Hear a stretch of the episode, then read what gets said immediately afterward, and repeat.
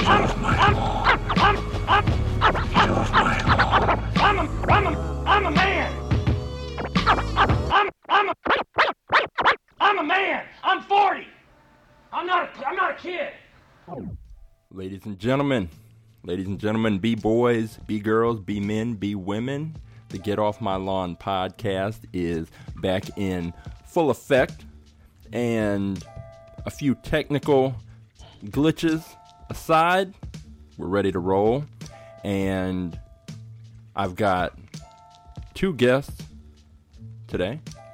One, listeners to the podcast should be very familiar with, coming to us live from Dirty Jersey, sipping on lemonade, which was a popular drink, and it still is. And it still is. East Coast Dre, what's up? That is funny. You there?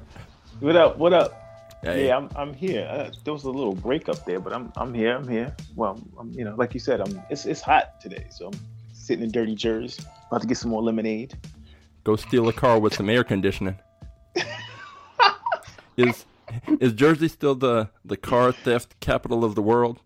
It's not. I don't think it is anymore. Because I remember it used to, back in the days, it used to be horrible. But just for that, I make sure I keep my keep my locks on at all times, windows up, because you never know what can happen. But... windows up, don't shoot. That's bad. I should be ashamed of myself. However, in the house now, listeners of the podcast, anyone who's listened to the first few episodes, probably heard me complaining, or not really complaining, but just mentioning the fact that we have a network of people affiliated with the podcast, but due to different schedules and family commitments and obligations, it's hard to get everyone that we want to have on the show on the show. So New Music Martha, she's in the wind, and every once in a while I come across her, ask her if she can participate, and she usually has some adult obligation to attend to. She can't make it. Early on in the process, we had another person that I think I referred to as Thurgood, because he was up north pursuing some type of advanced law degree, and when I asked him, hey, you want to be on the podcast?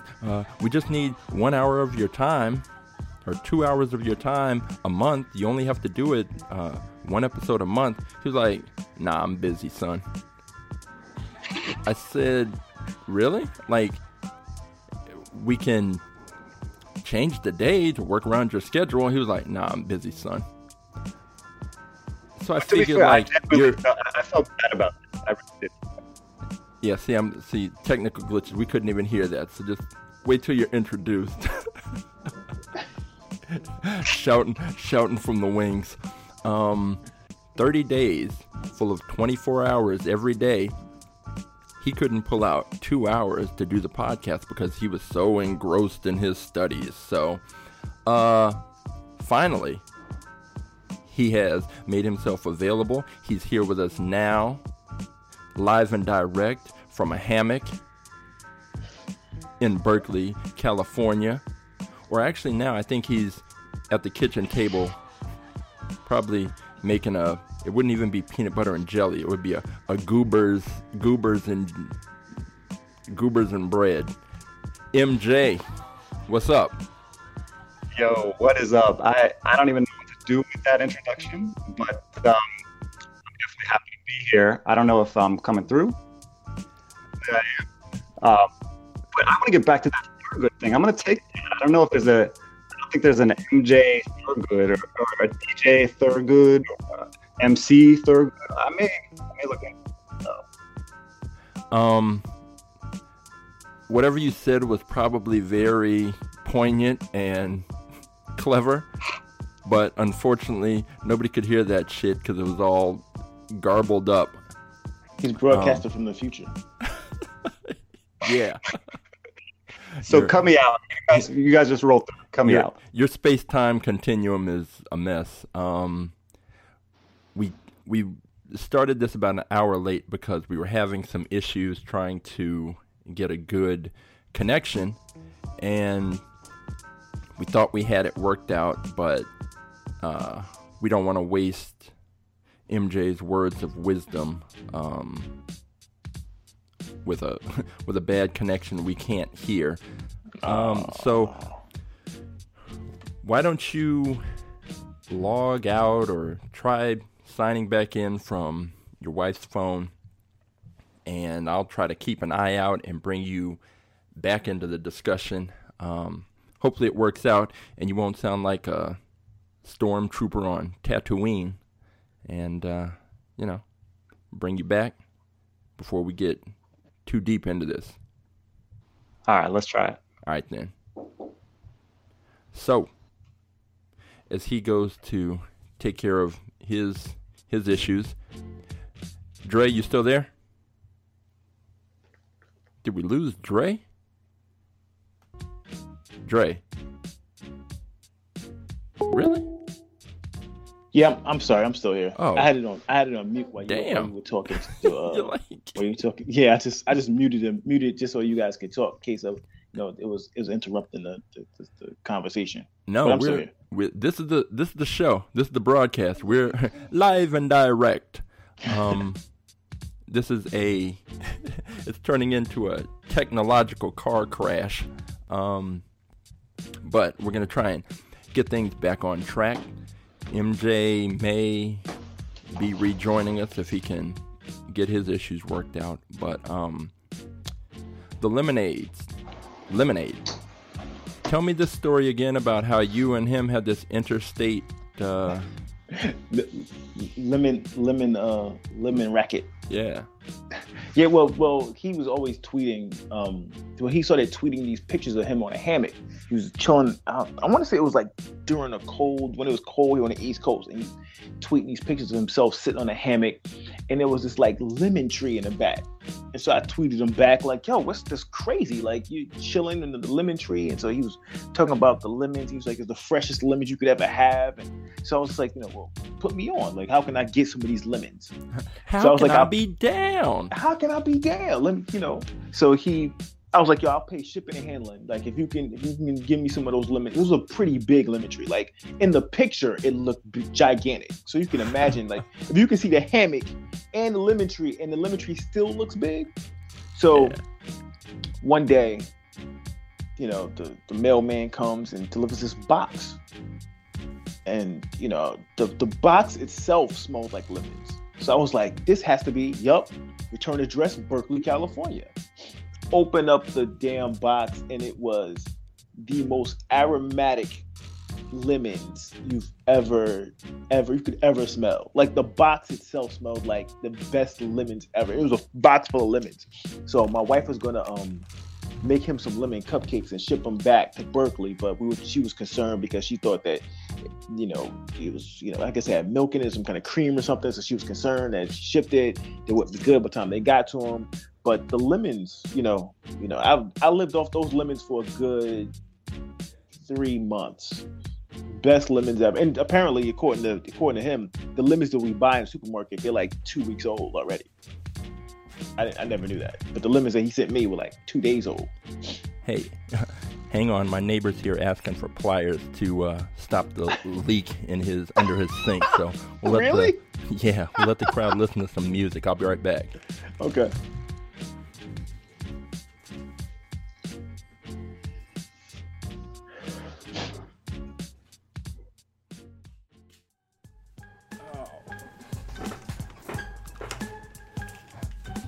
Hello? I'm here. All right. Jesus. This is just a mess. This is... I don't know whether to just start totally over fresh or if this is just plays into what I've been saying earlier, that when you're grown, there's all kinds of things to take care of, and maybe it goes into our topic today about why people in our demographic don't have time for hip-hop, because maybe. I am the president of my condominium's homeowners association, and one of my neighbors came to my door because he had a leak in his kitchen, and he wanted to shut off the water to an entire section of the building so that he could repair his leaking pipe. However, you can't just shut people's water off with no notification unless it's a serious emergency. So I told him he would need to go and knock on everyone's door who's going to be affected and let them know the water's going to be off and for how long. And he didn't really like that. I guess he assumed I was going to do that for him, but he assumed wrong. So I sent him off to do that. And first of all, I don't think he knocked on everyone's door. So as soon as people find out their toilets aren't working or their showers aren't working or they can't use the laundry room, they're going to be knocking on my door because I'm the president. But... he just came back because now he needs to borrow some pliers. So then I had to go digging through my toolbox and give him some pliers. And then inevitably he's going to return the pliers. And somebody just went running by my window. Did he turn the water off already? I don't even know. He may have. I haven't, because I'm in one of the units that would be affected. So fortunately I haven't, needed to turn any water on, and nobody's come to my place complaining, but I did just see someone go running past my window, so either their leak has gotten worse or there's some other problem. So hopefully we can proceed uninterrupted. I don't think MJ is going to get his issues straightened out, so we can proceed. Shall we proceed? Yes, indeed. Let's see. He sent a message. What? Oh, let's see. Perhaps I didn't accept his previous invite. And I will say, while you're looking for this invite, that I recently had a problem with leaks in my bathroom. Yeah. And I think part of your building isn't up to code. Because if he cuts off a whole lot of water, he should be able, depending on what kind of leak he has, he should be able to cut off the water in just his section. Maybe the person below him or the person next to him. But yeah, I don't know what kind of leak he has. That he might have more than just a regular leak. The building was it was built in late 80s, early 90s, so... Oh, it should be up to code. It should be... Nice. Well, it's up to code, but I think codes have changed, or code enforcement was a little more lax back in the day, because there's a whole lot of issues, and like you said, it shouldn't come down to you have a leak in your kitchen, so we have to shut down the water for the entire section of the building. Right. So right. I'm also questioning whether or not he knows what the hell he's doing, but yeah. Well, like I said, he just went running past my window. So I don't know what the hell's going on. I tried to act like if I didn't see it, it didn't exist. Ooh, that's funny. Hang on, MJ sending me another text. And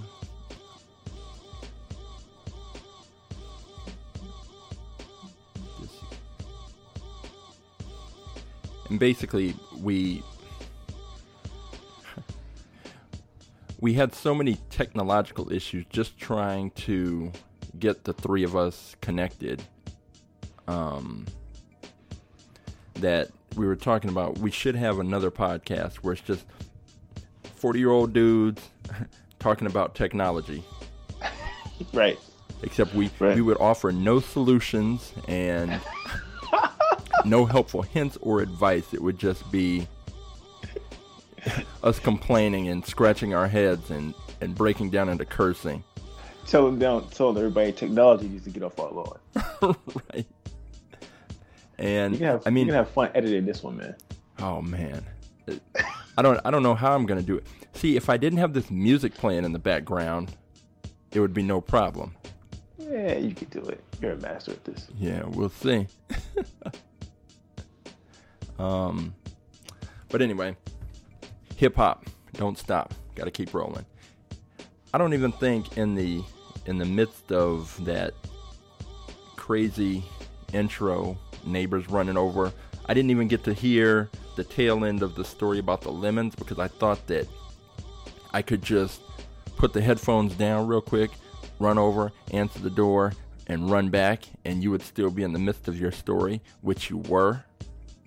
But I'm going to assume it ended with you having a tall, refreshing glass of lemonade. I had a lot of lemonade. I had a lot of lemonade and some lemon cupcakes and some baked salmon with some fresh squeezed lemons on it. I never got my lemon meringue pie, but it was a lot of lemons. It was a good 30 to 40 lemons. Wow. Yeah. This is the most un-hip-hop discussion I think we've ever had. No, it's not. You know why? Because lemonade is a popular drink, and it still is? Exactly. It always comes back to hip-hop. Which is hilarious, because too bad MJ can't get on, because he has hated that line. I think that's his most hated line in the history of hip-hop. Really? That one? That one. Because it appeared out of nowhere. It was this non-sequitur line that really, like, what does that even mean? Like, why would you even say that? Well, that was Guru. Guru always had some non-sequitur lines, though. He was good for that. Yeah, but so I think that kind of took the cake for him. And see now, okay, I heard something. Let's see. Uh-oh, MJ, you here? Video, I see him. Yeah, and then see, we can see him. And then he'll disappear. Yeah, well, he was on video, so now you just have to press that little audio. I got you. Hello. Oh yeah. Hello. You're back. We can hear you. Nice. All right. Is this live? Are we still? Yeah, it's live. It's a train wreck, but we're live. Oh man. All right. Well, if you can hear me, I'm good to go. This is fantastic, because we were just talking. I'll bring you up to speed. This is a mess of a podcast, but we're gonna get everything back on track. It's not how you start, it's how you finish. But all right, let's do this. So here's what happened. After you broke up, then we decided, we're gonna get moving on our own. So we started trying to do that, and then my doorbell rang in the middle of Dre's story about your lemonade exchange. So I figured that while he was telling the story, I could just throw down the headphones, run to the front door, answer that, come back, pick up, and catch the tail end of his story. Yeah. But you were on earlier when my neighbor came by and had the water leak and wanted to shut down the water to the entire section of the building. That jerk. Yeah. Well, he came back and needed some pliers. So then I had to go digging through a toolbox, get some pliers, give those to him, and I had to tell Dre to pause his story because, or just stop talking and let the music play because I didn't know how long it was going to take. So I come back, get on, we start talking, and then I see somebody run from that guy's unit past my window. So I don't know what kind of emergency, what the emergency has escalated into. I'm just hoping that no one comes knocking on my door. And then, as I was apologizing for not hearing the end of Dre's lemonade story, he proceeded to tell me about the lemon cupcakes and lemonade and all kinds of lemon-esque shit that he made. So did I come off okay in that story? I mean, I don't... No. It's leading up to you because... Okay. As he was finishing that, I was lamenting that this was the most un-hip-hop thing we could possibly be talking about. To well, did we already make the lemonade is a popular drink joke? I mean, can we bring that in? Is that already been done? Slow down. You've got that itchy trigger finger. Sorry, man. Sorry. It's a slow build. We're bubbling up. We're building up to that. But I can understand a person who eats goobers doesn't have the patience, you know. So yes, as a matter of fact, we he was saying that no, this is definitely hip hop because lemonade is a popular drink, and it still is. And I said, too bad MJ's not here, because that it is his most hated line in the history of hip-hop, to which Dre inquired, why? So really? Now you take it. Yeah. You know, I've actually considered on numerous occasions writing some sort of history of how that came, like, what... First of all, I'd like to hear Dre's perspective on sort of how that makes sense as an actual functional line in a hip hop song. But you can essentially say that about anything, right? Like football was a popular sport, and it still is. Being mean to people used to be bad, and it still is. Like everything that was something. Unless there's a transformation. I mean, lemonade, I could also say, you know, iced tea was a popular drink. Beer, people like beer. You know, beer is a popular drink, and it's still... So that's really what it comes down to, is like, that's what you decided to go with. Like, were there other candidates for that spot? Like, that could rhyme similar words? Because if not, I can bring a bunch of those to the table that would have worked out at least equally as well. So I'd like to hear the counterpoint, maybe. I mean, I'm not saying that I can't be convinced, but I don't think I can be convinced that it's that there's any merit in that line beyond like, we just need to get this done, dude. Like, what's the line? Like, what was a popular thing before that we could just say is still, you know, like, you know, going on a yacht was popular before, and it's still it. Like, whatever you want to say. Oh, lemonade. Let's go with the lemonade. So that's, I don't know. I mean, I've always been curious as to the genesis of that line. People who know me well know that I raise that line anytime I can and just like marvel at the audacity of it. Pure and simple. So I'm going to stop talking now, and I'm happy to hear the counterpoint to this. I don't actually have a counterpoint. I actually agree that it's a non sequitur line. And now that it is fully on my radar, if ever I have a chance to interview Primo again, I will ask him, why the hell did that line? But there are a bunch of lines on that song that are kind of weird anyway. Yes, that's true. You know, there's a bunch of lines, but yeah, that's not my most hated rap lyric though. I think my most hated rap lyric is from MC Hammer. And it goes, Hammer is an eagle and you a dove. Hammer is an eagle and you be a dove. Right. Like I was just like, the way you presented it, I'm like, I don't think I've ever heard that. But you gotta right, but Hammer's an eagle. Right. So if you just say it, you're like, wait, what? What? Like, what's wrong with doves? Like, what are you talking about?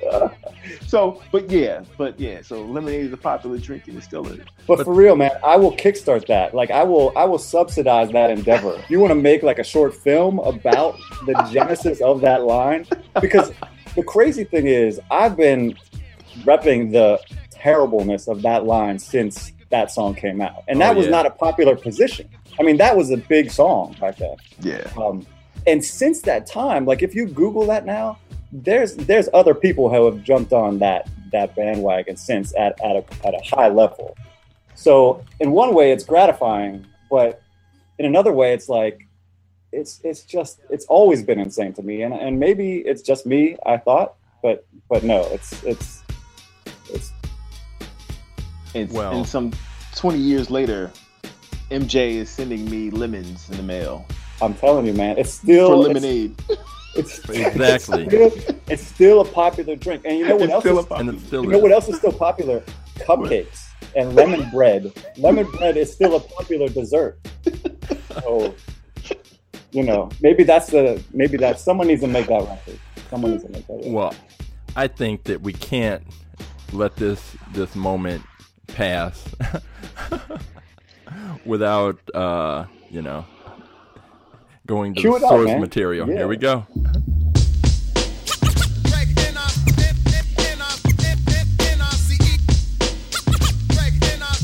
Oh yeah, it's another Gangstar short shot. Featuring the one and only Helen Roy, Nice and Smooth. Hey, a Gangstar has got to be the short shot. Nice and Smooth has got to be the short shot. A Gangstar has got to be the short shot. Nice and Smooth has got to be the short shot. A Greg N.I.C.E., a Greg N.I.C.E., Dominum Basso, we rock for a fee, not for free. Maybe I'll do it for charity. Now my employer or my employee is making Greg N.I.C.E. very M.A.D. Don't ever ever think of jerking me. I work too hard for my royalty. Put lead in your ass and drink a cup of tea. Beast the red alert and Kid Capri. Ooh la la, I say Muhammad Ali, you say glass is clay. I say butter, you say parquet. It's alright if you wanna make a sway. On my way uptown, took the deuce to the tray. I originate, they duplicate. I praise the Lord and keep the faith. It's alright, keep biting at the bait. 92, 1 year later. Peace out, Premier, take me out with the fader.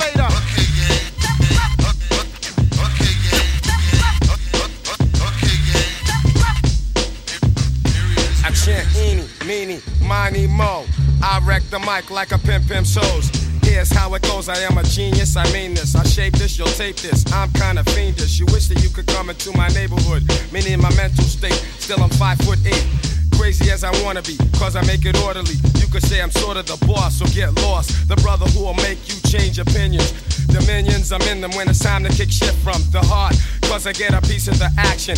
Feeling satisfaction from the street crowd reaction. Chumps pull guns when they feel afraid. Too late, when they dip in the kick, they get sprayed. Lemonade was a popular drink and it still is. I get more props and stunts than Bruce Willis. A poet like Langston Hughes and can't lose when I cruise. Out on the expressway, leaving the bodega, I say suave. Premier's got more beats than Bonds got hate. Clips are inserted into my gun, so I can take the money, never have to run.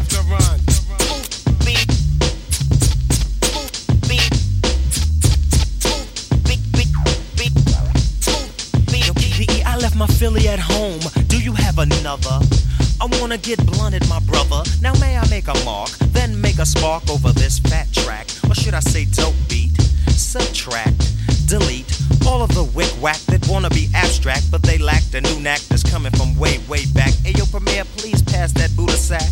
You heard we quit? No way, bullshit. I told you before we come back with more hits. I provide right flavor, so you can sketch me. Do me a favor, don't try to catch me. Slightly ahead of the game, I'm not a lame. Ask him, he'll tell you the same. He knows my name, Smooth. I drop jewels like paraphernalia. I'm infallible, not into failure. Like a rhinoceros, my speed is prosperous, and pure knowledge expands from my esophagus. I write in the night to bring truth to the light. My dialogue is my own, cause Smooth B will never bite. After the tour quits, I come back with more hits. After the tour quits, I come back with more hits. After the tour quits, I come back. Come back with more hits.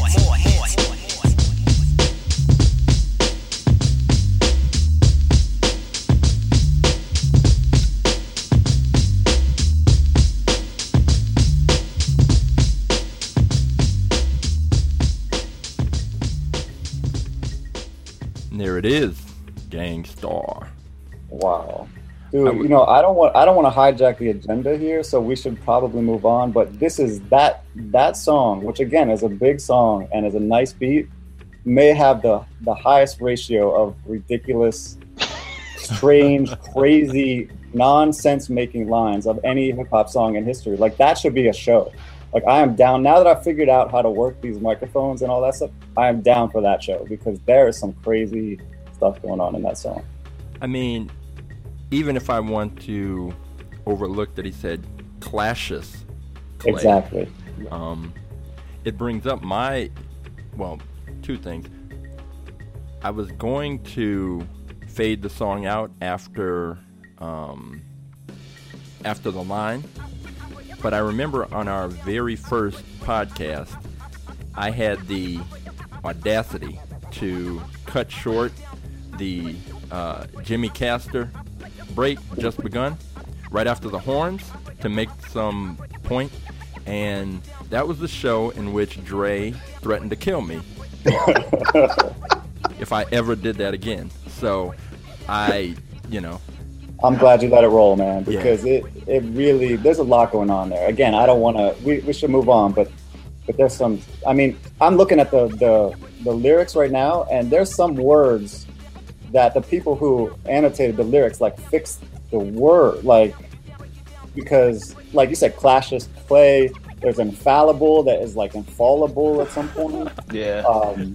But there's just other things that are just, whatever. Anyway. Well, Nice and Smooth are notorious because my most hated line, and I was going to make it a candidate for the You Big Dummy segment, if we ever got back to that, is in Funky For You, where he starts off with, Dizzy Gillespie played the sax. No, he didn't. Yeah. I mean... But, really? Like, huh?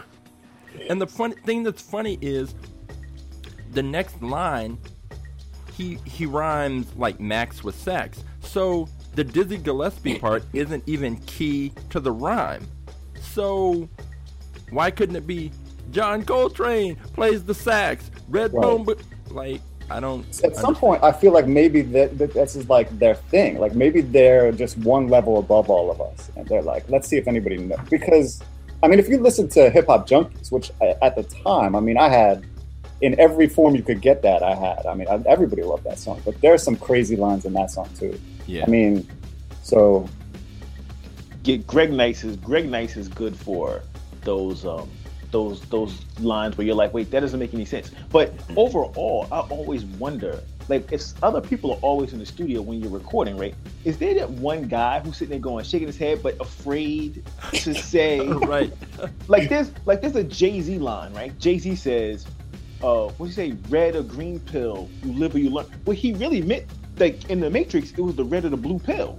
Mm-hmm. Right, and he says the green pill, but nobody tells Jay, like, no, say the blue pill. Like, it didn't even, like, yeah. Well, like, nobody ever fixed it. Well, I've got another one on Warren G's first album. He has a song called "What's Next," and it's like a posse cut. And at one point, he says, "What's next? What's next? What's N-X-E-T? It's me, born to the motherfucking G or something." And that's a good call. That's And I was wondering the same thing for years. Like, was everybody in the studio so zooted out on, you know, Chronic that no one noticed?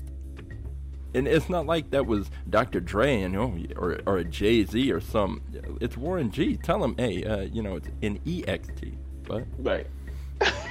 And that's the thing. It's like, are these people just, you know, they've got it so that we're so far ahead of these listeners that we're just going to spell it wrong and no one's going to call us on it, and that's going to make us like, maybe when they listen to it, they're like, you believe we got away with this, like this Lemonade thing and this NXET? I mean, because otherwise I don't see how does it, unless it's all yes men in the studio and no copy editors, because everybody needs editors, you know what I mean? I think of us, I've never been in a studio. Dre, you seem like the one who's of the three of us who's most likely to have been in a late night recording session.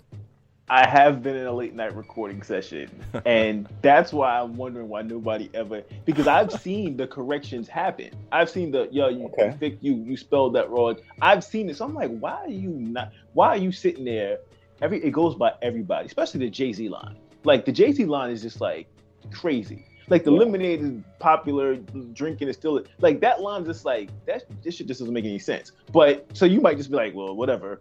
Right. But when you're referring to something in popular culture, I think Kanye does it too on something and he's like totally wrong. And I was like, what the hell is he talking about? Like, so I don't know. I don't know. But then again, I don't know if I'm sitting in the studio and Jay-Z's performing or some Jay-Z's recording, I might just be like, eh. Right. I'm not gonna be the one. I'm not gonna be the one to ruin the vibe. Right. But nobody's saying clashes, Clay. Really, like no one, not butter. One person. I say parquet. You say butter. He's Greg N.I.C.E. and I am MC Smooth B. All right. Like a rhinoceros, my speed is prosperous. Anyway, we could go on. We could go on. We could go on. Oh man. Okay, so in that convoluted intro in which MJ's mic was cutting out, I don't even recall if I properly introduced him. I know I started off by mentioning that I had the impression he was blowing off the podcast, but it was in pursuit of some advanced law degree that he can speak to, but I meant to make the point in the introduction I had rehearsed in my head. When I introduce myself and I run through my list of AKAs, JJC, J Caesar, Law T, and the Hip Hop Taliban, the Law T, really, it came. MJ is the one who pointed it out. So what I'll let you do is explain why you were blowing us off for, you know, the better part of the spring and summer, and sure. And then I'll explain the Law T part, and then we'll get rolling. So, what are you doing up in Berkeley, and where did you come from, and what are you doing? So I moved to California from New York City, and I basically came out here to do a law degree. I have a law degree. I'm getting like this other super duper law degree on top of it, specializing in certain elements of intellectual property law, copyright, trademark, a bunch of like really ultimately boring stuff for people who aren't geeking out on that stuff. But that's why I'm here, and that's why I was blowing off the podcast unintentionally. And like I said in my garbled intro that never came through, I actually did really feel bad about that. It wasn't me just being like whatever, like, because I mean, now that I'm in this, I feel like we should be just talking all day about that song that we did. but so I could I'm really.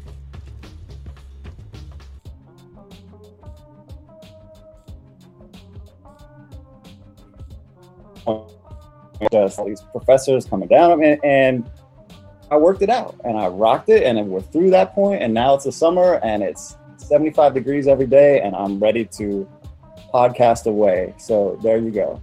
Cool in the gang. We're happy to have you. As for the Law T part, years ago, I was an editor at a newspaper here in LA. It was called the Los Angeles Watts Times. And when I was there, the internet sort of started to become a thing. And so we needed to get email addresses, even though we weren't receiving many emails. So when they set it up via AOL. And everybody in the office, their email address was LAWT, then your first name, at AOL.com. And so I was sending emails out because that was the first email account I had. And so I would send emails out and it would say LAWT James at AOL.com. To which MJ, I don't know what he thought it meant or what, but he just started calling me Law T. But it worked. Don't tell me it didn't. Come on, it worked. I'm still proud of that. That was fun. I like that. I mean, it's still here. So right, yeah, exactly. The LA Watts Times has been sold and it's now, you know, a shell of its former self, but Law T remains in full effect. So right on. All right. Whew, that was pretty much a show right there, but we are going to get into we're going to get into another topic here. And for anybody who's been listening, and I just want to say I appreciate all of the feedback that we've been getting via Twitter from subscribers, especially with regard to our multi-part investigation into when hip-hop went wrong, what happened, and who was responsible. East Coast Dre and Professor Belk, we're going to try to coordinate the two of them, and hopefully next week we might be able to get into 1993 when things start to get a little shaky. But for today, we've got a totally different topic. And what I'm going to do is play a little intro to this segment, give my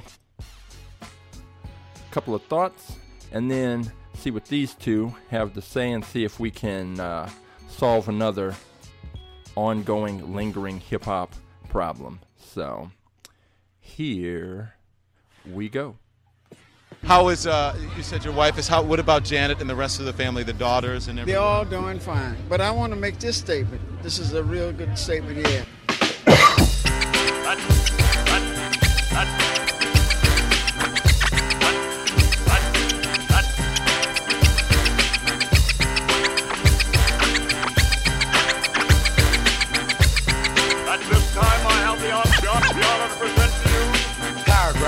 Portraying my viewpoint, so stay attentive, cause this is a new joint, as I read my essay. Can I talk my shit again? As I read my essay. Can I talk my shit again? As I read my essay. Can I talk my shit again? As I read my essay. Can I talk my shit again?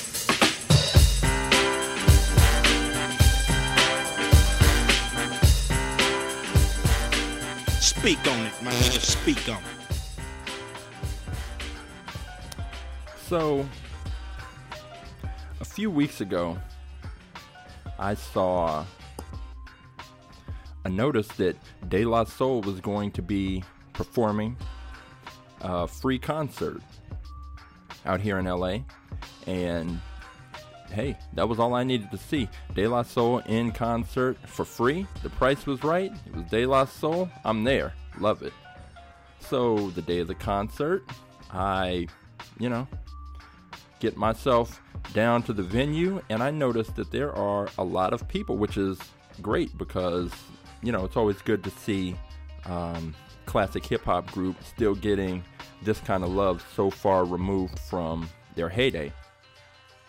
So I parked my car, I walked through the parking garage, and if you've ever been to LA, the concert was in Century City, which is it's the city between basically basically between Beverly Hills and Santa Monica. So it's an upscale area, but it's mostly office parks and things like that. So it's a strange place for a hip-hop concert. So it was an outdoor show sponsored by our local radio station. I think it was it's a NPR public radio station. And there were two groups. De La Soul was the headliner, and then there was another group called Quantic, like a world music group. So anyway, all right, De La Soul, cool. I get in line, and as I'm standing in line waiting to go into the venue, there's a lady standing next to me, and she's got a picnic basket. And I'm thinking, oh, okay, that's odd. And then as I start to look around the line, I see more picnic baskets and blankets and people with little carrying cases for their wine slung over their shoulders. And I'm starting to wonder, like, well, wait, did I get my dates wrong? Because I've been to a lot of hip-hop shows, and I've never seen anybody with a picnic basket and a blanket and a bottle of wine. So, okay. So De La wasn't going on until about 8:30 or so. But because the show was free, you had to email in order to get tickets, and then they tell you that, you can get in, but once we reach capacity, that's it. So they suggested you arrive early. So I got there about 4:30, 5 o'clock, something like that. So I go in, and there's a big lawn, and there's the stage, and there's a DJ playing some music. And I start to look around, and I start to see people laying out blankets and eating sandwiches and salads, and I'm just sort of looking around because I thought I was going to a hip-hop show. And number one, it's not a real hip-hop show if there are chairs of any sort. Like, I don't go for that. If there's chairs, it's not hip-hop. So I went there, I had on my New Balance, and I was ready to go. But I'm standing there. I got a good position where I can see the stage and get ready to throw my hands in the air. But people keep passing me and asking me, do you mind if we put our blanket out here? And I said, if you want to. And then they asked me, oh, are you going to put your blanket here? And I said, no, this is a hip-hop show. A blanket. So next thing I know, I'm surrounded by people about my age, in their late 30s, early 40s, sitting on the grass all around me, eating salads, on their cell phones, on blankets, drinking wine, toasting, eating cheese, crackers, and all kinds of other shit. And I'm just looking around, and now at the hip-hop show, I look crazy. Because I'm just standing there, baggy jeans and New Balance, waiting for the show. And I stood in the midst of this ridiculous spectacle for the next 3 hours, really. I didn't really move from my spot. Tweeting angrily from that spot. And there's some pictures that I posted up, and some others that I'll put on the website, that I just couldn't believe what I was seeing. And eventually, when the world music group came out, some people stood up and they started dancing. The blanket people were dancing and still drinking wine and they were having a good time, and I don't fault them for having a good time. But the blankets at a hip-hop show? No. So then eventually De La came out, and what happened is, fortunately, in LA, we're used to the 75-degree weather, and if it dips anywhere near 70, high 60s, people got to break out. So sun went down, it got a little cooler, and I think what happened is people began to kind of stand in front of the blanket people, and the blanket people just sort of gathered up their wine and cheese and picnic baskets and started to move toward the back. By the time De La came on, the ratio of blanket people to people there for the hip-hop show, I'd say was probably about 60-40. And then as De La began performing, I think that shifted to about 80-20. And De La, to their credit, ripped the show down. It was incredible, and a credit to them. But it raised a point to me that perhaps I'm wrong. Perhaps I'm still taking hip-hop way too seriously, and now people my age, they don't have time. You know, they've got things to do, families, lives, jobs, and they don't have time to take hip-hop so seriously that they're going to go there and stand around for 2 hours and jump around near the stage and throw their hands up and act crazy. So maybe I was wrong. But then again, I thought, all right, maybe that was just a one-off incident. So then spoke to a friend of mine, and she's about my age, and she mentioned that she saw the Straight Outta Compton movie. Now, she's originally from Massachusetts, and not like the hard streets of Boston, like some suburban part of greater Boston. And I told her that I was surprised that she'd be interested in that movie. She's like, no, I grew up listening to them. I love the anger and the lyrics and the whole thing. I said, wow. She said, yeah, but I don't really listen to them anymore. They need to just put out an instrumental version of their songs, and then that'd be easier to listen to. And she pointed me to a company called Hidden Beach Records. And apparently what they've been doing is putting out a hip-hop jazz series in which they take well-known hip-hop songs and put a contemporary jazz spin on them. And she says that that's what she prefers because of all the cursing and the misogyny and all that anger that emanates from a lot of hip-hop albums. It's just too much, and she needs something a little more mellow, but still with enough hip-hop flavor that she doesn't have to turn in her hip-hop credentials. So, the question is hip-hop still palatable to people of our generation? And by that I mean Generation X, so you know who you are. So I open it up after that long, extended diatribe / rant to you two. What do you guys find? Are your friends and peers still listening to hip hop, or have they just given up and moved on? Dre, you wanna head up? I'll go. Oh yeah, I mean I think for the most part my friends are listening to what they've been listening to, which is the same hip hop. Like we're still listening to what is now quote unquote oldies hip hop unless something shines through.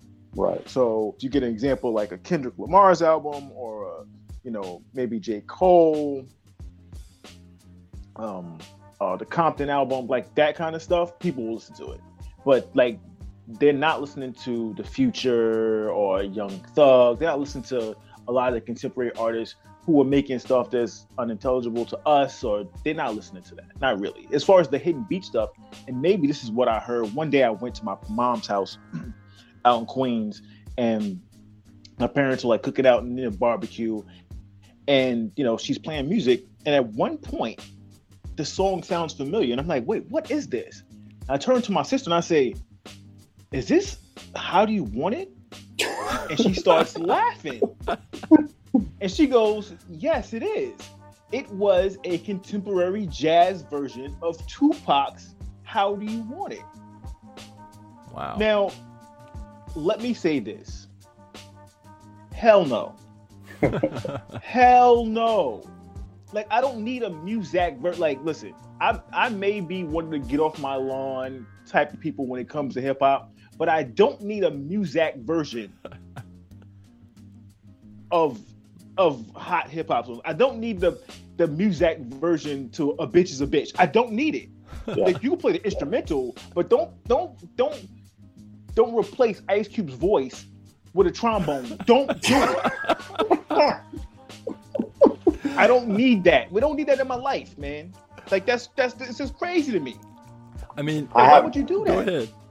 I mean, there's not much of great relevance that I can add to that. I mean, that says it all for me. I second that essentially. My thing is, you know, I don't see who is buying those records. I know they did well relative to like the contemporary jazz charts or whatever, but I don't see that market, because I know sort of two kinds of people, and the vast majority are in the first bucket, and that's the bucket of people who, like Dre said, is people who listened to hip hop, you know, 20 years ago, 30 years ago, on through to whenever they stop necessarily listen to new artists, but love that era of hip hop and will listen to that anytime.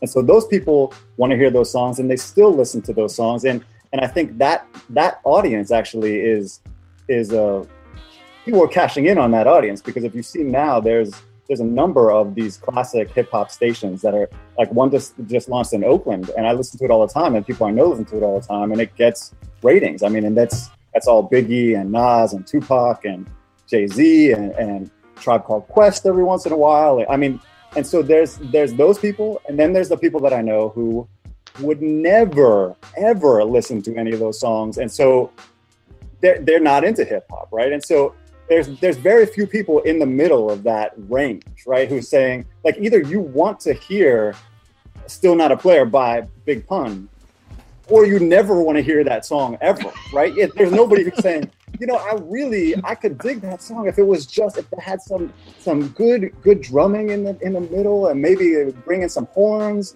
and tone down those lyrics. Like, I don't know who that person is. And maybe that's your friend, James. I mean, maybe that's the person. But everybody I know is either like, give me the actual song, I like that song. Or they're like, I'm gonna go listen to, you know, whatever it is, Dave Matthews or whatever, you know, people who don't like hip hop at all will listen to.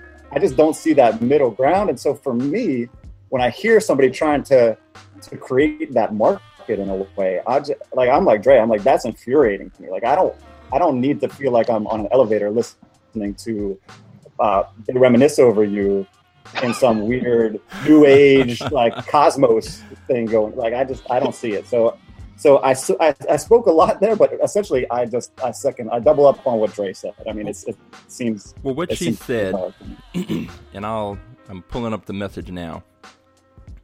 She said, Hidden Beach Records has a hip-hop jazz series that is suitable to play at weddings, no cursing and next to no lyrics. It's great. And she sent me the link, and I replied, that is so whack. That's the kind of stuff I rail against on the podcast. If they have aged out, they need to just be out. Exactly. But then she says, like I mentioned, all that cursing and misogyny is not cool. Plus, when I'm driving in traffic, I don't need all that anger. I replied, you know, the first part of that, I can actually get down with. I mean, I can understand that, but I wouldn't go in. I don't see how you go in that direction particularly. Well, she says, bitches ain't shit but hoes and tricks. Lick on these nuts and suck the dick. Beat is banging, but no thank you on the lyrics. And that part, okay, I get, but I'm gonna play some of what she's referring to. And the thing is, when you say, you know, who's the market, I don't know who the market is, but I know that they're on volume 8. Volume 8 is in the works. And wow. So I think it has to be based on the selection of the songs. The demographic has to be us. Like, it has to be our peers who, you know, still want a little bit of hip-hop. You know, they don't want to play How Do You Want It, you know, because that might be offensive, but they still want to, you know. But could it be that it's just like wedding DJs or like a, you know what I mean? Like, so there's a volume 8, but you don't know if that's relative to just the regular music market. It could be very few numbers of sales. I mean, I get it. Like, your friend is a buyer of that music, but I can't think of anybody else besides that person, really. But see, I don't think they could make 8 volumes to a niche market of wedding DJs. But I mean, perhaps. But I think there are people who would buy it. If I gave this to, like, my dad, he liked all that smoothed out jazz. Like, I like jazz, but I like like bebop, like Coltrane, old Miles Davis, and you know, Ornette Coleman, things like that. I can't get into Kenny G and whatever the, I don't know what the New York equivalent is, but out here we have this channel called The Wave, and they just play all that smooth sax, dentist office, whack bullshit. And so this Hidden Beach Records, when they say they made jazz versions, yeah, it's the kind of jazz I don't like. So let's check out a few snippets. These are mostly just about a minute long. So on volume 1, they describe it as the first in the 8-volume series of Unwrapped album projects introduced the world to the cutting-edge fusion of hip-hop and jazz instrumental music, and debuted at number 1 on the contemporary jazz charts and stayed there for weeks. Often imitated but never duplicated, Unwrapped Volume 1 set the gold standard for this genre of music and features the talents of Patrice Rushen, Everett Hart, Paul Jackson Jr., and our own instrumental superstar Mike Phillips, whoever that is. So, on Volume 1, do you guys want to hear? There's Crush on You, Miss Jackson, Loungin', Who Do You Love, The Light, One More Chance, So Fresh and So Clean, I Get Around, I Get Around, Forget About Dre. Wow. Wow. What's It Gonna Be? Bonita Applebaum, You Got Me, Danger, and Stan. I think I kind of got to hear Forget About Dre. Yeah. All right, let's see. Let's... From Hidden Beach, Unwrapped, Volume 1. Here's a snippet.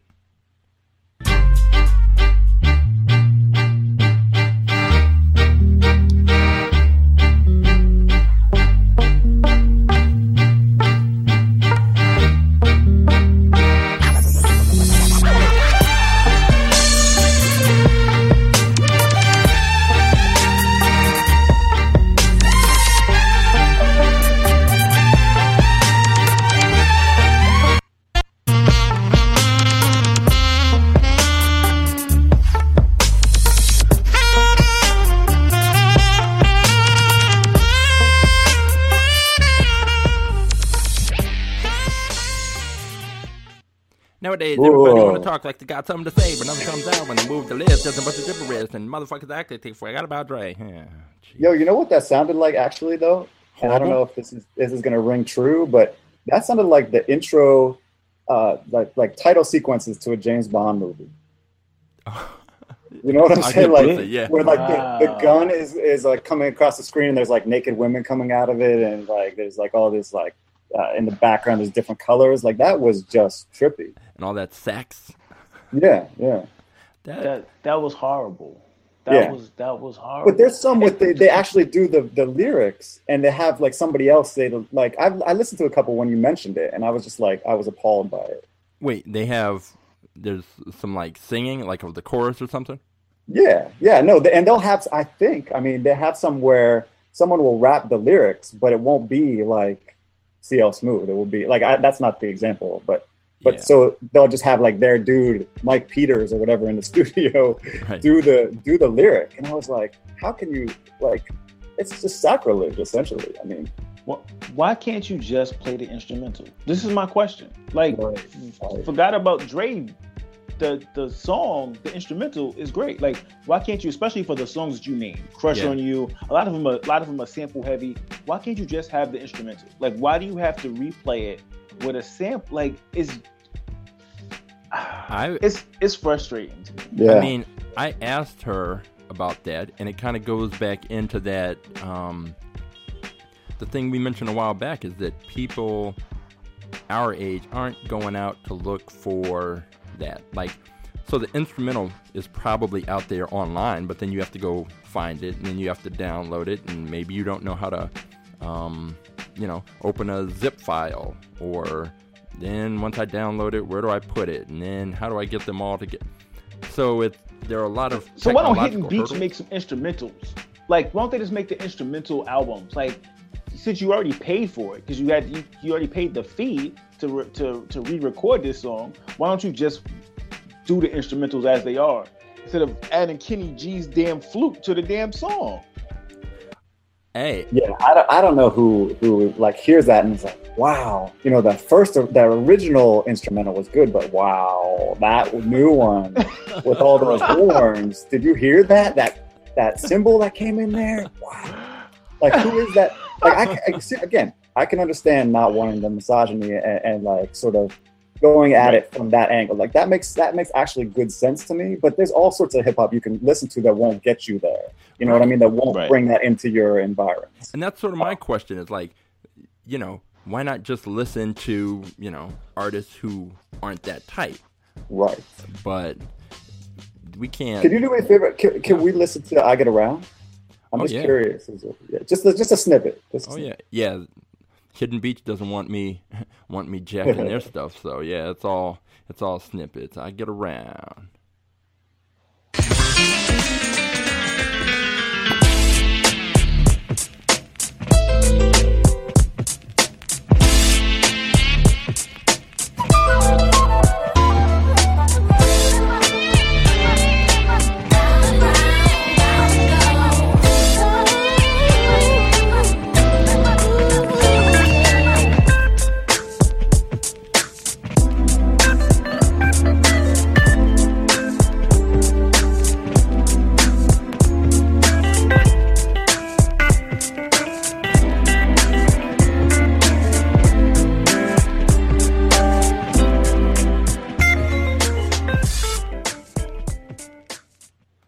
That was awful. I'm incensed by that. That's definitely wedding. Like that's wedding. Was it, what do you call it? The hour. What's the hour before dinner? Cocktail hour. Well, yes. It's funny because, as I mentioned on previous podcasts, I'm taking these courses at the Jam Master Jay Scratch DJ Academy, and 2 weeks ago, as our final project, we had to play for a wedding reception, and I had the intro, and I had the intro set, and I had to do this sort of cocktail hour dinner, people entering the reception hall set, and there's no way I would have played that. I played some Sade, some Mary J. Blige, some Groove Theory, things like that, some music, Soul Child, whatever. But I wouldn't have touched that. That is just, it's bad from so many standpoints. But again, there must be an audience because we're talking about 8 volumes.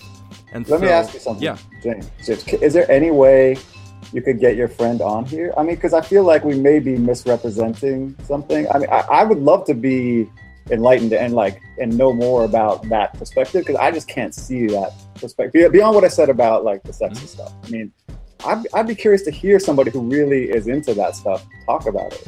I mean, she basically, like, I've been trying to get her on here, and I think when we have our there's definitely going to be an episode dedicated straight up to misogyny and how we, you know, process that as adults, you know, with, you know, hip hop. But so I'm trying to save her for that. She didn't seem to be interested in making herself available for this. So I just kept questioning her about what was the appeal. And she was just like, you know, it's mellow. There's no harsh lyrics. And so it kind of gives you a little hip-hop feel, but not so much that you feel like you gotta pull out your gun and buck. All right, well. And I mean, I would just say put on Low in Theory and, you know, whatever. But yeah, I'd agree. Let's see. There's some terrible stuff on here. So in volume 2, I'm gonna just skip around to some of the more egregious. Let's see, tracks. We've got Electric Relaxation, which obviously the original beat is perfect. And now we're going to hear The Hidden Beach presents Unwrapped Volume 2, Electric Relaxation, featuring Jeff Lorber and Mike Phillips.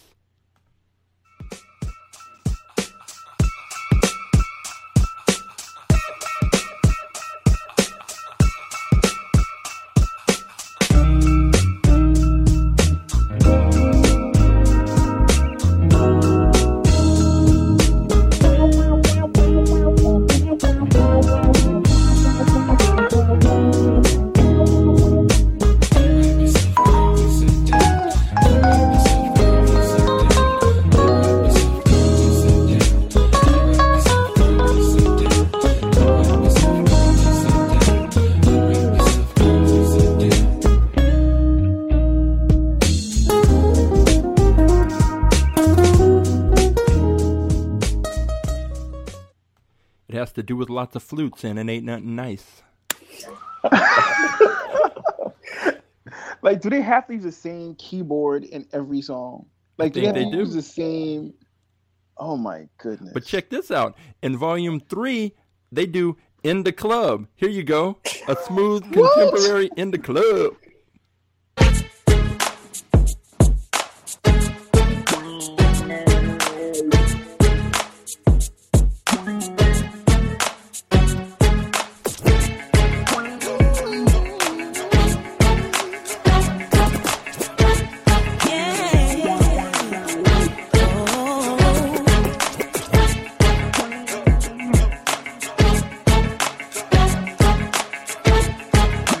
That was about all of that I can take. Go keyboards, it's your birthday. Check the rhyme. Listen to the instrumentals, man. They gotta check the rhyme. There's another one that says Jam Master Jay tribute medley. I don't even know how. I don't know, but I'm about to show you. Like Bill Clinton, I'm fixing to tell you.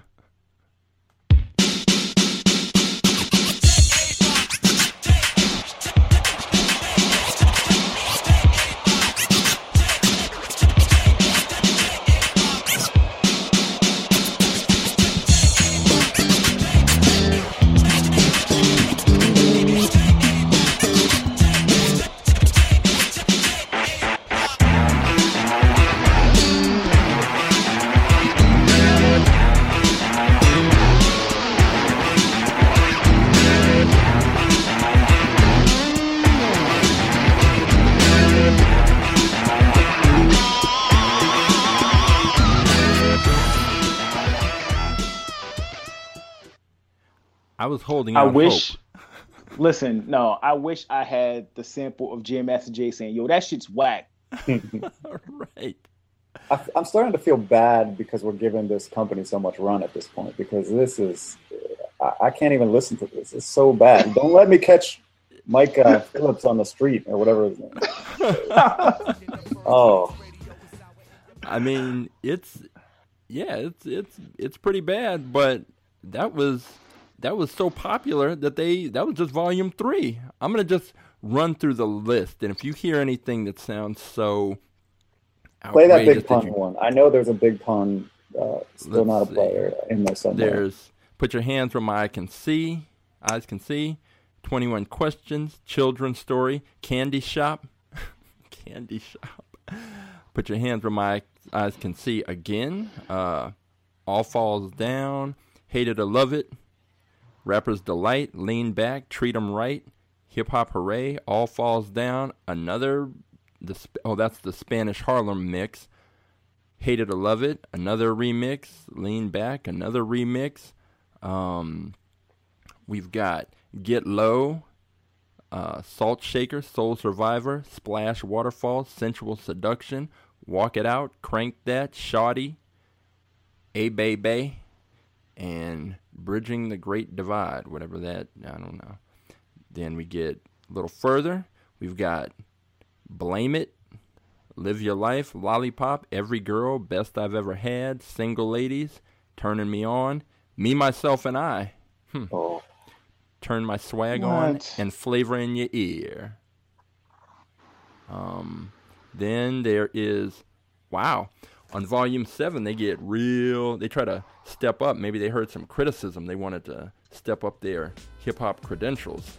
So they reminisce over you, Stakes is High, If I Ruled the World, One More Drink, Can't Believe It, Cream, UNITY, Flashing Lights,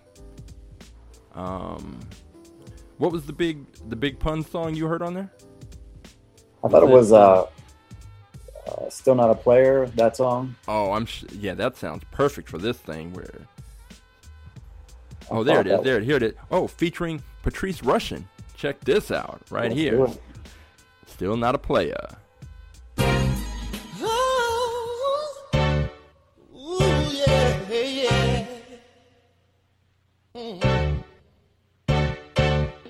I don't wanna be a player no more.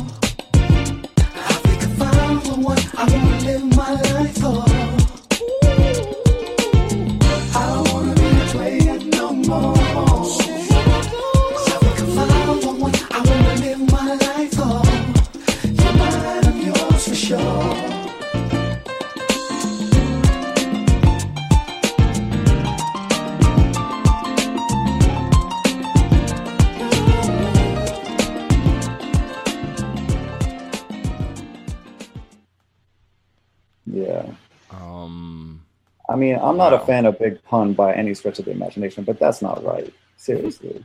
That's not right. Yuck. Brother Jay says yuck. Yo, that's and the funny thing about it is that sounds like the music that my mother will listen to, like the contemporary jazz stuff, if my father isn't around, because then he'll be like, put on some soul. But right. That is really, really bad. Like, it's really, really bad. And then they changed lyrics, just making things up. The lyrics, yeah. I don't even know what they said, but it was not. It definitely wasn't an improvement on what was said before. Yeah, it wasn't. I'm not a player. I just fuck a lot. Wasn't all that. I guess that wouldn't fit into the Hidden Beach agenda. But it was like live your life positive or something. Yeah. Or whatever it was. Don't beat your wife like Big Pun and be a piece of trash. Don't beat your wife. Maybe it's hip hop. Is it hip hop's fault? Like, is it the artist's fault that there's a certain block of, you know, I don't know if it's our generation before us, that has this negative view of hip hop that is too aggressive, that is too hard, that there's too much misogyny, there's too many violent lyrics. That this is necessary, like not necessary, but this is possible. Like, is it our fault? Like, is it hip hop's fault that somebody feels that they should get Patrice Rushen to replay the chords on what is essentially an OJ sample?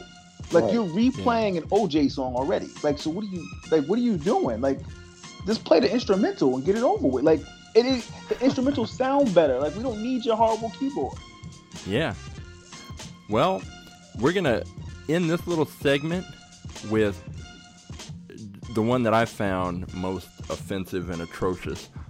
They reminisce over you. Hidden Beach remix. This is just like, come on. Good God. Come on. What are you doing, people? Killing me over here.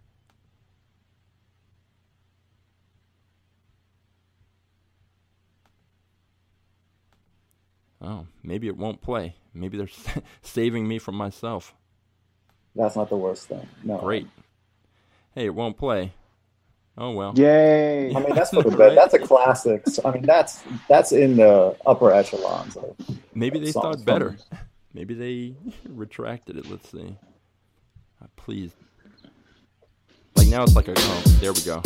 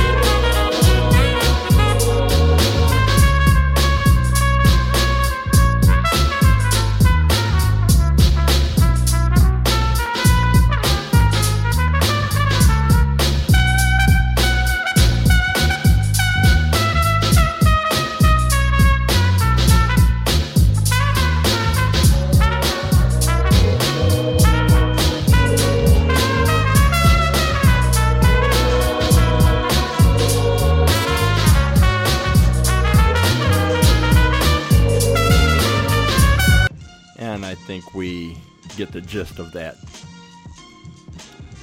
And on the Hidden Beach website where those songs play, it's the player is kind of like a SoundCloud, so there's people who make comments, and when that first set of horns and saxes came in, one of the first comments was, "That's hot." So, that's your girl. That's your girl saying that. Right. So, I mean, I don't know, because I think I'm so strict about my hip-hop, the fact that it won't allow me to sit down on a lawn at an outdoor concert, that I'm not really the person necessarily to ask, you know, what are my contemporary feelings about hip-hop, because the people I roll with, you know, they still have Low End Theory within arm's reach. So yeah. However, that De La Soul concert, what I did, I actually recorded it, and I'm gonna post a link to the audio on the website. And it was a great show, as a matter of fact, like surprisingly so. And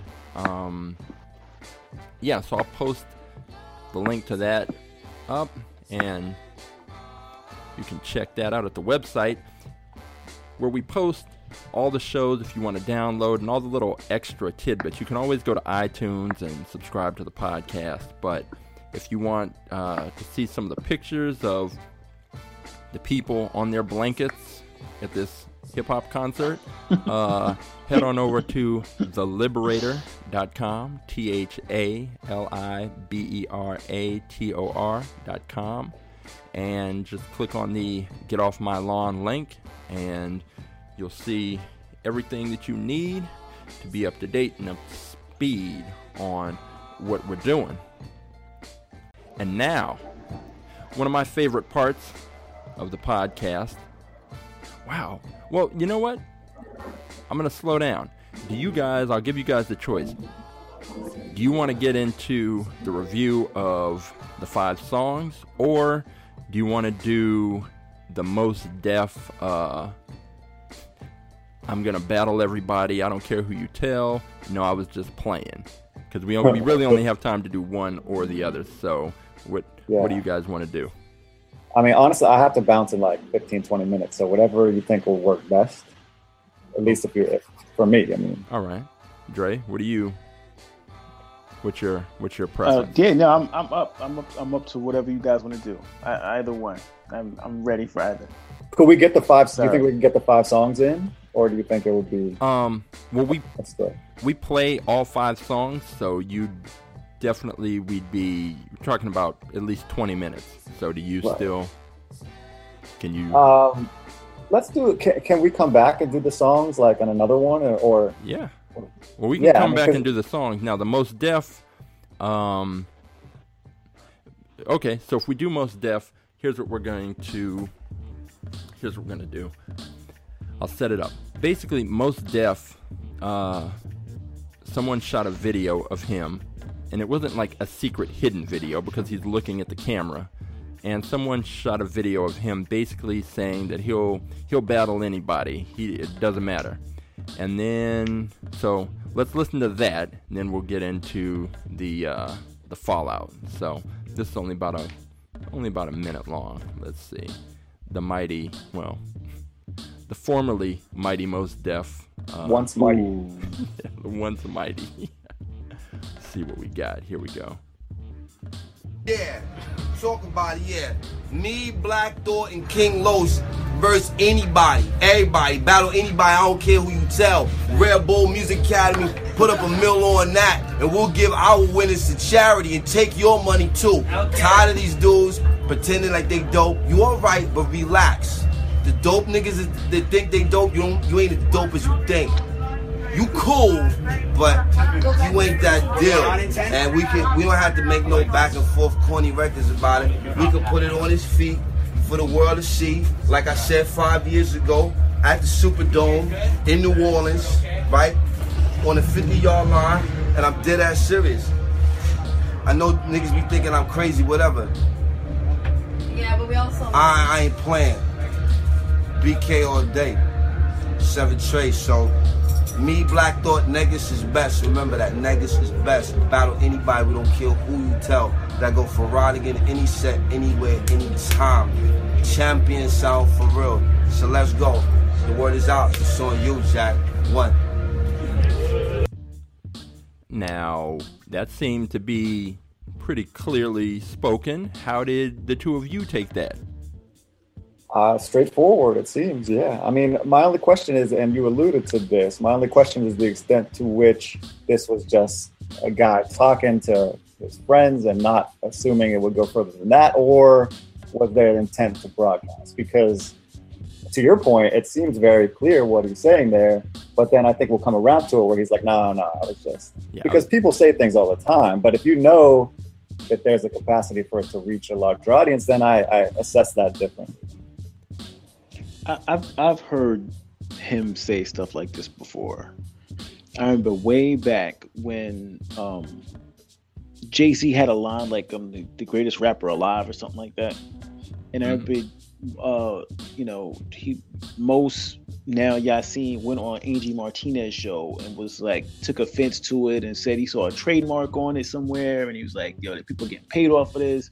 And he said that he would take him and his top five, which he kind of alluded to here. He was like him, Jay Electronica, Black Thought. I think he said Talib Kweli. I forgot who the fifth person was. Versus Jay-Z and any other four that he picked. He said we wiped the floor with them. Like he said this before. Hmm. So he's got a history of popping off. He has a history of doing the braggadocio rapper thing. Like the Brooklyn, yo, I'll battle anybody, I'll rap anybody. Like, and you know, just being clear, I've worked with him before. Like, so I've, you know, produced some stuff. I've heard him in private conversations say similar stuff. Like, oh, so-and-so wasn't as high as people think he is. So he'll get into his rapper mode where he's like, I'll out-rap anybody. Yeah. Well, I don't know. Like, and you know what? He may be right. I mean, he's a talented dude. I mean, especially, you know, back in the day, maybe. But the question is, like, the process that went on here is I think the interesting part, because as you're saying, this is kind of maybe his thing, and then he has to walk it back, and then where are we? Yeah, he walked it back. I mean, he was moonwalking. He was backpedaling. He was. Did he walk it back? What did he say? Let's get into this. I probably won't play the whole thing, but so when the first video came out, and he's at like some outdoor thing, and he's talking to someone, and he knows that it's being recorded because in his retraction that I'm about to play, he says, oh, that wasn't supposed to be released to the public. Well, you said it in public. It's not, you know, they didn't tap your phone. So here we go. Most Def and his moonwalk.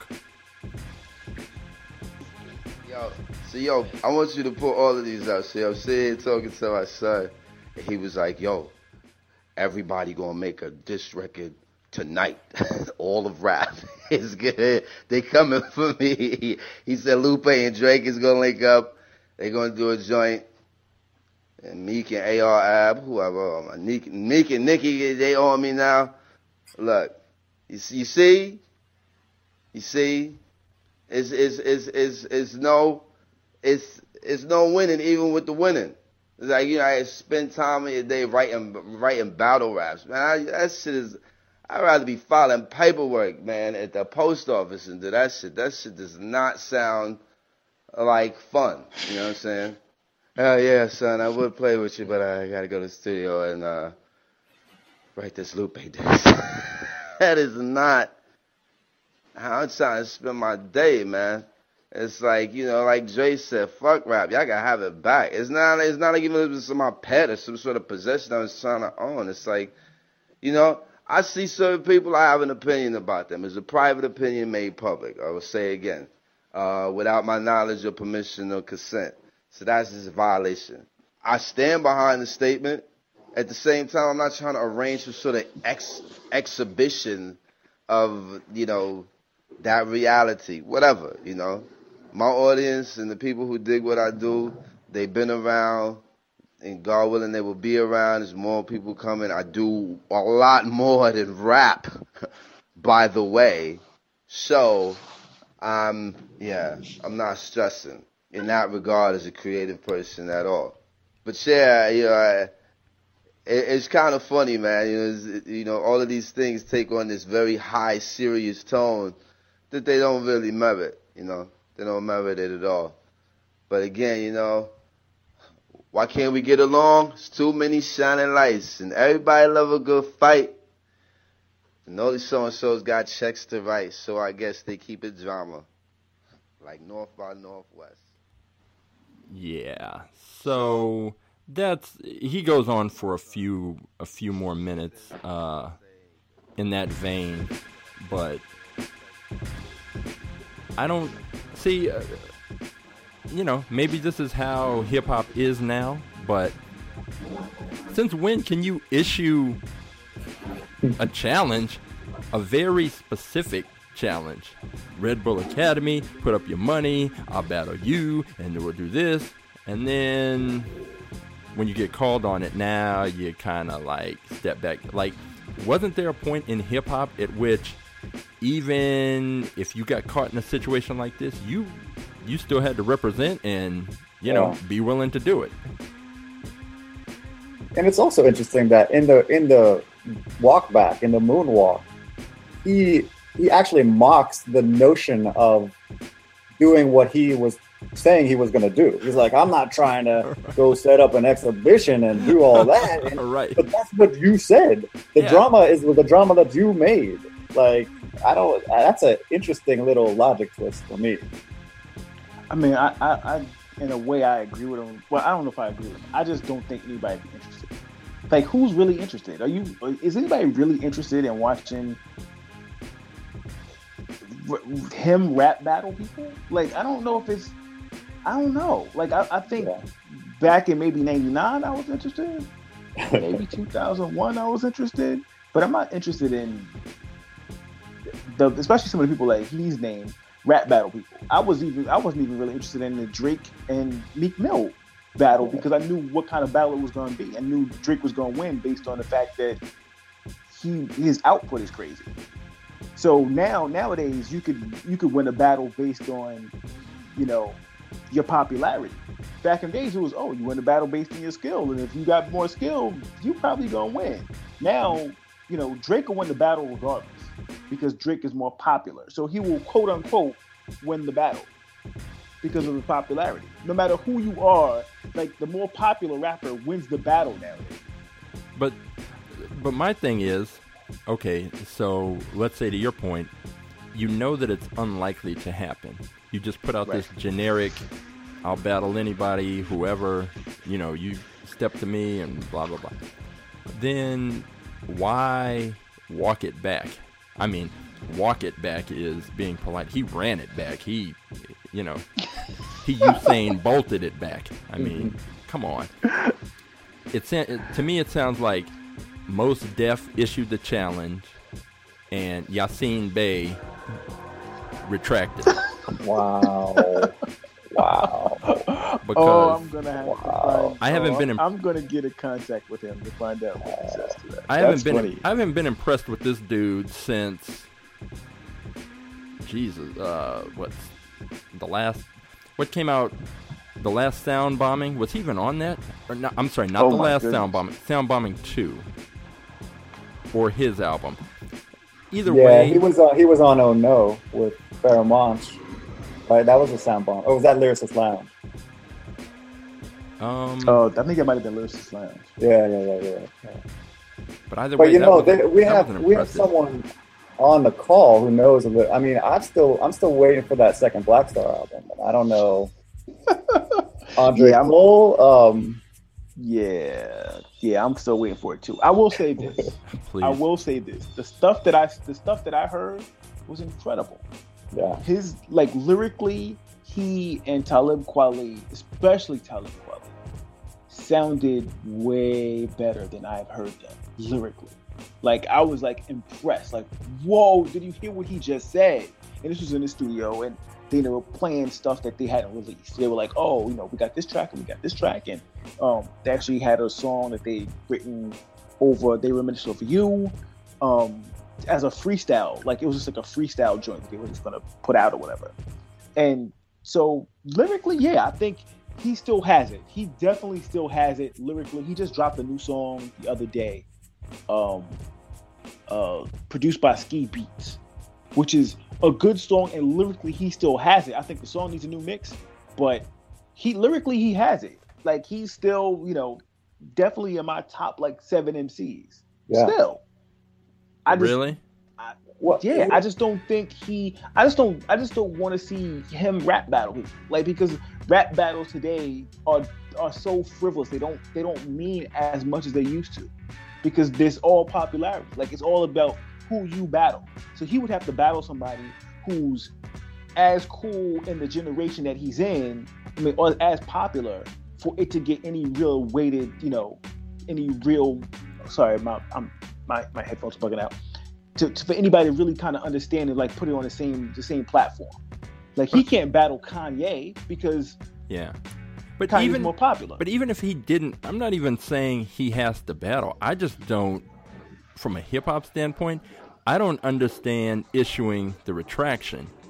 Put it out there, leave it out there, and then if someone responds, then you deal with it. But it's so un-hip hop to walk it back. What the bravado? Hip hop is built on bravado and making claims you can't really back up. I know I stack money to the ceiling.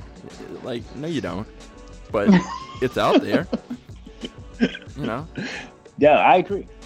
And I mean, I know people who are closer to him, and we'll ask them. I intended to ask them the other day, but there was, we got into some other talk. But to say, ask him why he did the backpedal. And I think from this is the first time I heard that clip. It sounds like he backpedaled because his son told him to. It's like his son was afraid he was going to get lit up on Twitter. Right. So, or he's going to lit up in social media. So if you're afraid of social media coming after you, or you're afraid of some memes, you don't want time for that. You don't want to respond to all of that. Like you said, I don't have time to play with my son. I got to go rake this Lupe disc. So you're going back going, I don't really want to spend my time wasting that. Because he rarely spends time, quote unquote, wasted on rapping anyway. I don't know what he's doing. I know that once he stopped being most deaf, I stopped listening. And you mentioned that he had a new song, so I Googled Yasin Bey really quickly, and the first thing that came up was Yasin Bey (most deaf) streams live stand-up comedy show. Earlier this month, Yasin Bey, formerly known as Most Def, did a stand-up comedy show. So I guess when you're, doing stand-up comedy and getting waterboarded and doing whatever else you're doing, you don't have time for rapping and battling and things like that. You know what gets me about this, and this is maybe me being too earnest and whatever, but I actually feel like that dude had it played out and he just stuck with the hip hop. He could have been, if not the best ever, the greatest ever MC, on Mount Rushmore. I mean, he has really an amazing amount of talent, and I feel like and it's almost the analog for me of like the male version of Lauryn Hill. Like, I hate to even say that, but like where you have a supreme talent, and that's, that's another genre, obviously, but you have a supreme talent and it just doesn't actualize the way everybody had hoped. And now for him, maybe it has, and maybe he's, and that more power to him. But for me, those first 3 or 4 years where I was like, this is the guy, like he's going to be the one.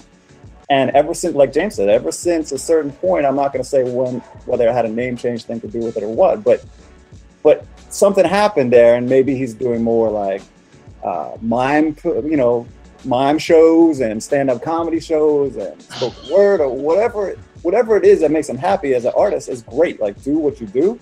But I'm kind of sad about the fact that I feel like he could have been the best. He could have been the best at what he originally was doing. And that, to me, is... He could have been a contender. That's unfortunate. And I feel, again, maybe it's a little strong to say he's, like, for me, the male version of Lauryn Hill. But it's along those lines where you just see this, like, shining light. And it just, instead of glowing stronger, it's, like, dimming. It gets kooky and it flames out. Right, it starts yelling at you. Like, so, to that end, I finally, once I got past the comedy show adverts, I see that Yasin Bey, I see his new song, at least as of about a week or two ago, was released, and I'm going to play a little bit of it. It's called, I don't know if that's how they have this listed, A Country Called Earth, Basquiat Ghostwriter. No. No, that's not it. I've heard this. Yeah, that's, yeah. Is find that any good? One. No, that's not the one. That's not the one. No. Okay. Look up Most Def Ski Beats. Ski. Try to find Ski that like one. SKI. SKI. Oh, he's Most Def again. Well, under this song, yes, it's Most Def. Oh, and it's Ski Beats produced it. All right, look up that. I found it here. What I think is funny is that I pulled up one of his songs, and you guys, in an effort to protect his image and legacy, not that one, please, not that one. I think you should play that one because it's weird. Like, I listened to it because it came up through Twitter, and there's like new, and I was like, oh cool, let me check it out, and I got through about 35 seconds of it. Oh, see, I've even listened to that one. I just know there's a newer one. Sensei on the Block or Cream of the Planet. Sensei on the Block, I think, is the newest one. That's the one that just came out. Like, so for, people who are listening, that's like the one that came out like Thursday or Friday or something like that. Okay, so let's see. Yeah, this dropped, posted up August 28th. All right, I'll play it. Sensei on the Block, Most Def, and Ski Beats. I mean, you're deep in the industry because I'd never heard of Ski Beats, but whatever. Here we go. Most Def, Ski Beats. Maybe. Chop, chop. Turn the vocals up. Chop, chop. Chop, chop. Even more. Chop, chop. Body rocket, don't stop. Chop, chop. Best style. Do or die, stay fly. Listen, babe. Dude's too ugly to be the champ in the language we can clearly understand. Shabazz, Bay is the man, without a single fan. High ground and circus still stay feet stand, not a chance. Heaven's advanced, so we advance with the advancement. Enhancement, no robotic enhancement. Flow handsome, huddle the kindred, put the fire, plug the big pin. Thick skin, rich color, hard body, fresh butter. Rougher than leather from Aerolita and thunder. Warm winters and cold summers. King Michael and Obama. Funky drummers, daughters and sons, sonners. Elders and youngers, to measurement beyond numbers. It came to break the gate like St. Tubman, and not for nothing. In this tradition, my beloved will not asunder, and keep it hunting. Illy's, Billy's, and Googly as the Christ crack the sky in Jerusalem. Make the devil stop all the foolishness and rule the unruliness.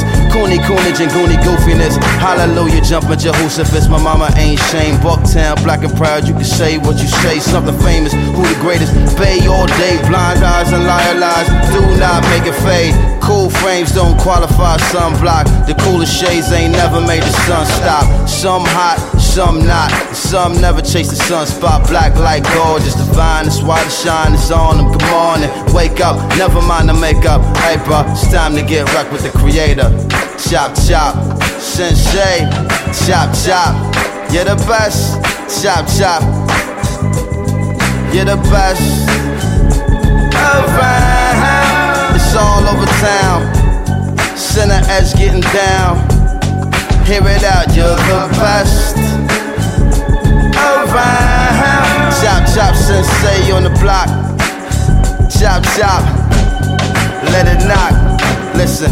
Them dudes too ugly to be the champ in a language we can clearly understand. Shabazz, Bay is the man, without a single fan. High ground and circus still stay feet stand, not a chance. Heaven's advance, we advance with the advancement. Enhancement, no robotic enhancement. And flow handsome, huddle the kindred, put the fire, plug the pig pen. Thick skin, rich color, hard body, fresh butter. Rougher than leather from Aerolita and thunder. Warm winters, cold summers, King Michael and Obama.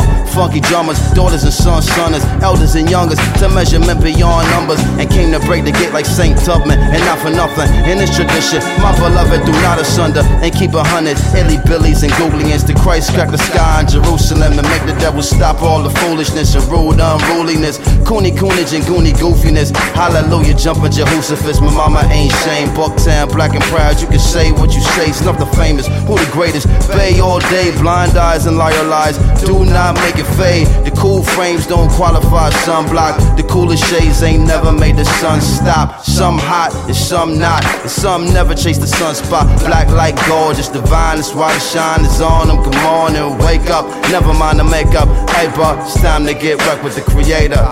Chop, chop, and you don't stop.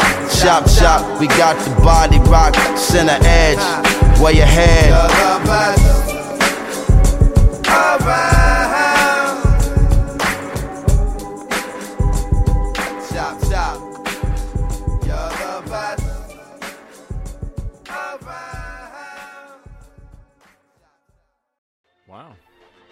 So is that what he's going back to? Is that what we can expect from now on? No, that's a... I don't know, maybe. Well, I mean, I think the flow-wise, he sounded similar. That's on the stuff that I heard, the unreleased stuff that I heard. The flow-wise, he sounded similar to that, but way more clearer. So you sounded clearer, but lyrically, he was definitely riding in between that whole, like, he's talking about God, he's talking about stuff that's going on in the street and calling it goofiness and that kind of stuff. He's doing that, but I mean, here it was pretty much the same, like, verse and a half, and you repeated the second half of the other verse or whatever. So, still a talented guy, man. I think he's an artist. He's an artist, and it's just, you know, I don't know if he's an artist. He's more of an artist than a rapper, more than, you know, than anything else. And it's and that's what he even said in that thing. He's like, I do way more than rap, which is, you know, whatever. More power to you. I mean, I guess if you can have on your resume that I made, you know, 1-2 classic albums, and now I'm, you know, doing other things and comedy shows, then, I mean, you know, hip-hop is better for having, you know, the Black Star album and Black on Both Sides, but right. I'm just saying, you can't, it's still hip-hop, so if you come out and have that reckless talk and say that, you know, you're going to battle somebody. I don't want to hear you putting out another video, being meek and mild. Just stand up. You said it. Own it. Nobody's going to... The thing is, you're not big enough for anyone to care to want to battle you anyway. Right. Nobody on your level or higher. So, you know... What's the harm? I just don't understand the retraction. The retraction makes you look worse. You know, it's like RG3. He's the best. I'm the best quarterback around. Well, no, I didn't. I was taken out of context. Well, now you're sitting on the bench. Kirk Cousins, stand up. Well, maybe Dre, next time around, Dre will have some news for us as to what the backstory is on that walk back. So maybe. Yeah, every time we talk, Dre's run into somebody else on the streets. It was Tretch, then Most Def, Ski Beatz. It's just like Syracuse, man. Yeah, I'm telling you. All right, well, I know that MJ, you got to run, and we kind of went overboard, but at least now we figured out a system. You should know. We know how to get you on the podcast, how to get a good, clear signal, and so long as my neighbors don't have any more pipes that burst and break, when we do this again, we should be able to tighten it up. And you know, I'll check on your availability because we record this on Sundays, but 2 weeks from now, football season begins, and I will not be the only thing. For me, hip-hop takes a backseat to, I mean, occasionally family and things like that, but football jumps ahead of the line. Man. You know, football was a popular sport, and it still is, man. It still is, to this day. Unbelievable. So, again, I appreciate you guys taking out the time. Hopefully, before football season, which basically means next week, we'll be able to get Dre back, get Professor Belk in here, and pick up where we left off our hip-hop investigation, starting with 1993. And MJ, hopefully you'll get to stay out on the West Coast a little longer than planned, and get you back on the podcast. I appreciate you both taking your time. Any last words? No, after a week. It was fun. It was fun, guys. So let's do it again real soon. Definitely. All right. So everybody, retire to your respective corners, and I'll catch you on the next episode. Peace. Peace. Peace. All right, everybody. That is our show. Here it is, your moment of zen. Lemonade was a popular drink, and it still is. I get more props and stunts than Bruce Willis. A poet like Langston Hughes, and can't lose when I cruise out on the expressway. leaving the bodega I say suave. Premier's got more beats than Barnes got hay. Clips are inserted into my gun, so I can take the money, never have to run. This right saying nothing but the END. So follow me into the sun and let your soul be free. The END, the END, the END, the END, the END. This ain't nothing but the END. So follow me into the sun and let your soul be free. The END, the END, the END, the END. Peace, 5000 G.